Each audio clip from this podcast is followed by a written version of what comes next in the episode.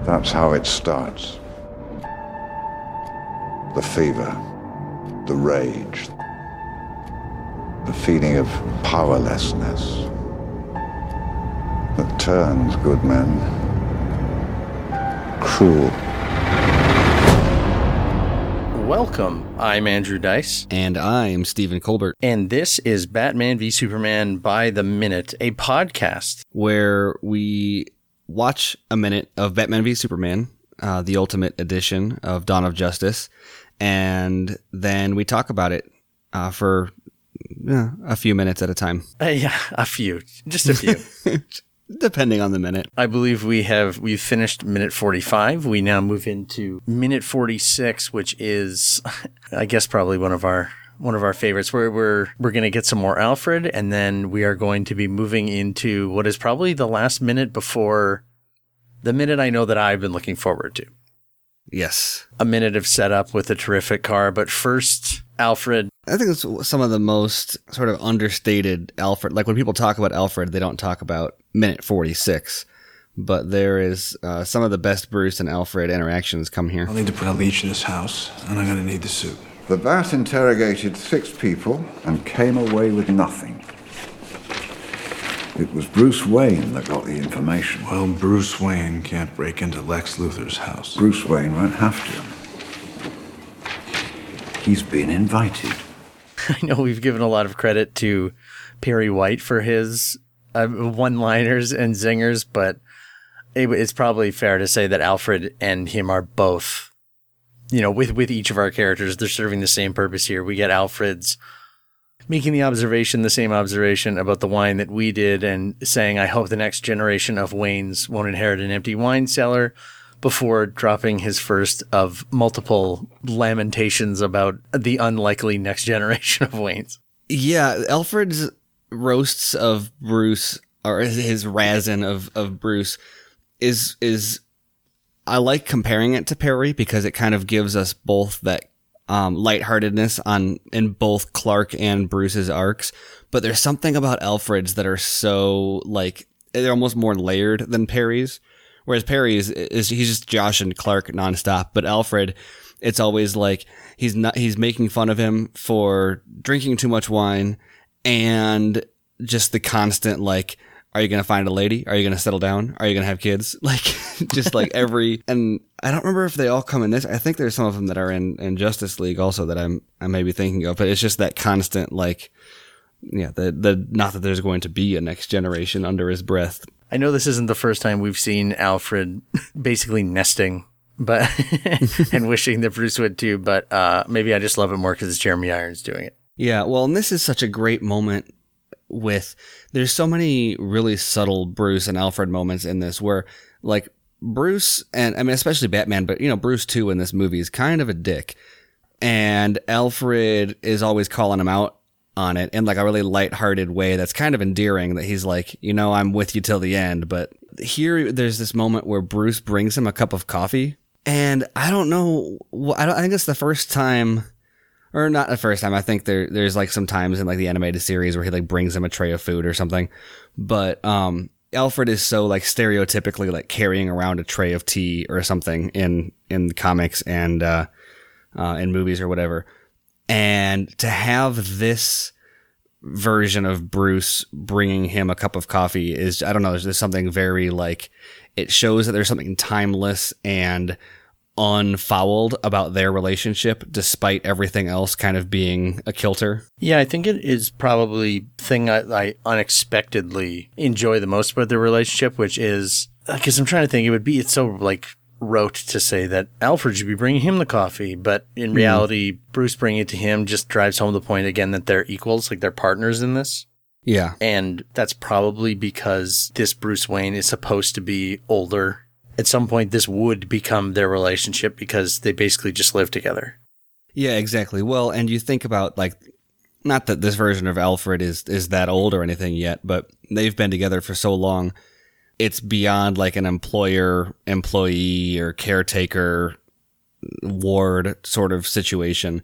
Yeah. And and you know, you believe that that Bruce is going to take care of Alfred in his old age. It's not like he's going to say, "Well, you're too old to be my butler anymore. See ya." Like I'm hiring someone younger. Like Alfred is going to, you know, hold up in in uh, I guess not Wayne Manor in this story, but in you know the lake house or wherever, and Bruce is going to take care of him. And I don't really doubt that. the the plot stuff that that Bruce expounds on here in hindsight now that we've established like he basically took the bait this is also sad because there's basically no information conveyed through this except like he works for Lex Luthor you should go to Lex Luthor Well, and it feels like it's it's kind of just straight exposition, but there's something about this scene that I'd never registered until this watch through. I don't I I you know, this is the was it too subtle or too obvious moment for me for this episode is they got the invitation to Lex's gala today. yeah Like think about that for a second. Like he just hacked his phone like what the night before. Mhm. Like who's in charge? Who's pulling the strings here? yeah Like he knows exactly what he's doing. yeah And as we go through, and there's all these moments of like, did Lex know? Did he?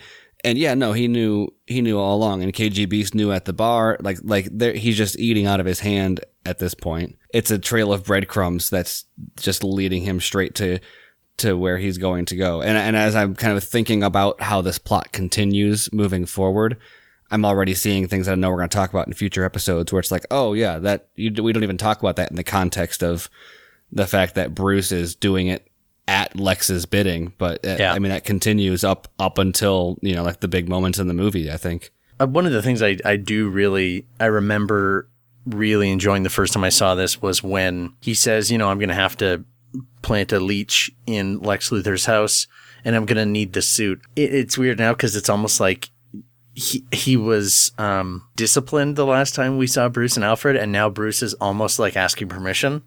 Mm-hmm. And I remember in the theater the first time that Alfred said the bat interrogated six people and came away with nothing, right? Bruce Wayne did one thing that is what has broken the case. Like the idea that Bruce can be as effective at maneuvering this stuff as Batman. I, I know that's like a small detail, but I enjoy it because it also sets up what is going to be a really enjoyable scene. It also, I guess, in hindsight, it also operates against the Christopher Nolan take a drink, the version where Bruce and Batman are like delineated between two people.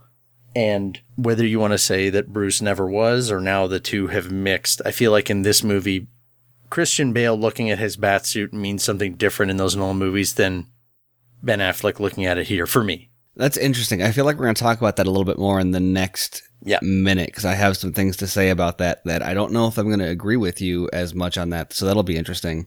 Yeah. because I was um, actually had in my notes that this moment I feel like it's I don't know if I want to say the most tired Batman idea, but one of the most well tread and like understood is the sort of split between Bruce and and Batman as like sort of treating them as different characters. Um, because Alfred refers to them as so Bruce says I need the suit, Yeah. and then Alfred says different differentiates between the Bat and Bruce Wayne as as two different entities accomplishing two different things, which I f- I was gonna say is setting up what I want to talk about a little bit more coming up, but or maybe we don't disagree as much because I I will agree though that I think that one of the arguments that is kind of being made here subtly or or maybe more overtly is that Bruce they are becoming more than one thing. And maybe maybe Alfred is trying to keep that separation recognizing that Bruce can't be Batman. Batman is Batman and Bruce is Bruce and he wants to make sure that Bruce doesn't forget that Yeah, because the the most like facile reading of it is, you know, um, he feels empowered as the bat, and I and I would not use that word to describe like how I feel about this Bruce and this Batman, but the the fact that they follow it up explicitly, you know, it isn't as nebulous, and it kind of speaks to their working relationship. That when Alfred says it was Bruce that got the information, Bruce says Bruce Wayne can't break into Lex Luthor's house, right? Like Yeah. he uses a very practical example. Um, and then, like you said, he's been invited. Like, hey guys, pay closer attention. But, um, But yeah, I, I, I, like the that moment where he seems to be he knows how Alfred is going to respond when he wants to put on the batsuit, and I have a lot of thoughts about why he is hesitant about being in his own skin that we get to later. Yeah. He seems to be like we kind of talked about it before. He's practical. The shortest distance between two points is a straight line, and everything about Batman is that in an active way. And now Bruce's existence looks to be that same way, but in a really like stagnant way. Mm-hmm. So him saying, I want to put on the suit because when he puts on the suit, he acts. That's that's really interesting, and actually, an angle on that that I don't know that I've seen explored as much. Now that we're talking about it, sort of in this fashion, is going back into the last minute. Like, don't forget, he just woke up from this dream, and he's talking about the dreams. I mean, the movie opens where, with him talking about his dream, right, and how Yeah. in the dream it carried him to the light, and that was a beautiful lie. And then we see it, his dream, or a dream at least that he has. And in the dream, he goes and he visits his mother's tomb. And I think I referenced there that I think that maybe he could see his, his parents or his mother maybe as the light that he is Yeah. trying to, to chase or to preserve or to save. And the hmm. lie there is that a bat demon comes out of her tomb and, and which I would say is the lie of that he's not chasing the light, he's being consumed by the specter of the bat. Which, when it comes to Alfred being like, no, I think Bruce Wayne can do this without the bat, it's sort of pushing back against the like, you don't, you don't need to give in to that demon in order to get what you need. Yeah, I mean, we can go into the after school special here, but the fact that Bruce is practically saying, like, you know, I need it just one more time. Yeah, well, it almost talking about it this way makes it the suit seem almost like something like um almost more mythic, like the Ring and Lord of the Rings. And uh, obviously, Gollum is like a way over overly dramatized kind of version of that. But I, I feel like it's got a very similar draw, and you know, like, we can. Um, I'm getting into it a little bit in the next minute here, so we can we can table that for now. Yeah, the this minute ends with him receiving his invitation to a fancy party. Um, November first, in case anyone was wondering the date, I guess. Did you uh, did you see the name of the um the senior I think senior fundraiser is on it? Are you referring to Misha Bukowski? I am. Do you know who that is? I don't. That is his assistant, uh, Zack Snyder's assistant director. Um, so she's the assistant director on this. Uh, she was, she's the assistant director on Army of the Dead and Justice League. Actually, was she on Bat? I'm pretty sure she was on Batman v Superman. Also, definitely Justice League, definitely Army of the Dead, and um, also Shazam. So, and some other stuff. So, I know Shazam's not a not a Snyder property, but um, longtime Snyder collaborator though. And so it's interesting because a lot of times you just see like the last name or the first name whenever he does an Easter egg for like one of his uh one of his his peeps. But uh, no, it's just her her full name is on that, which I thought was really cool. Clearly, a very passionate patron of the arts. Yeah, and, uh, senior fundraiser. So I guess we officially conclude this minute, or it just cuts right to the the suit uh, case spinning open. I'm I both love and hate this transition here because I like to obsess over when certain things happen in the movie and when the minutes land at the perfect timing. And uh, just I guess to tease this next minute, this this shot here is probably one of my favorite shots in the entire movie for a variety of reasons. So it's frustrating that they cut it off, but at the same time they leave most of it in the next minute. So there's still so it's it's close enough to an even dividing point, but I just wish that this scene ended like half a second earlier just to kind of preserve that in its entirety in one episode. yeah. Well, But it's a good way to tease the next uh the next episode though. yeah, and a, and a good reminder that we don't always get what we want.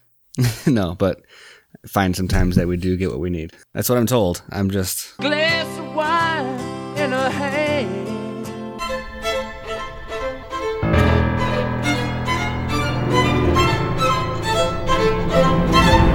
That is what has broken the case. Like, just the idea that, oh, is that the cat? yeah, like yanking on the okay. Um. Uh. Oh yeah, the idea that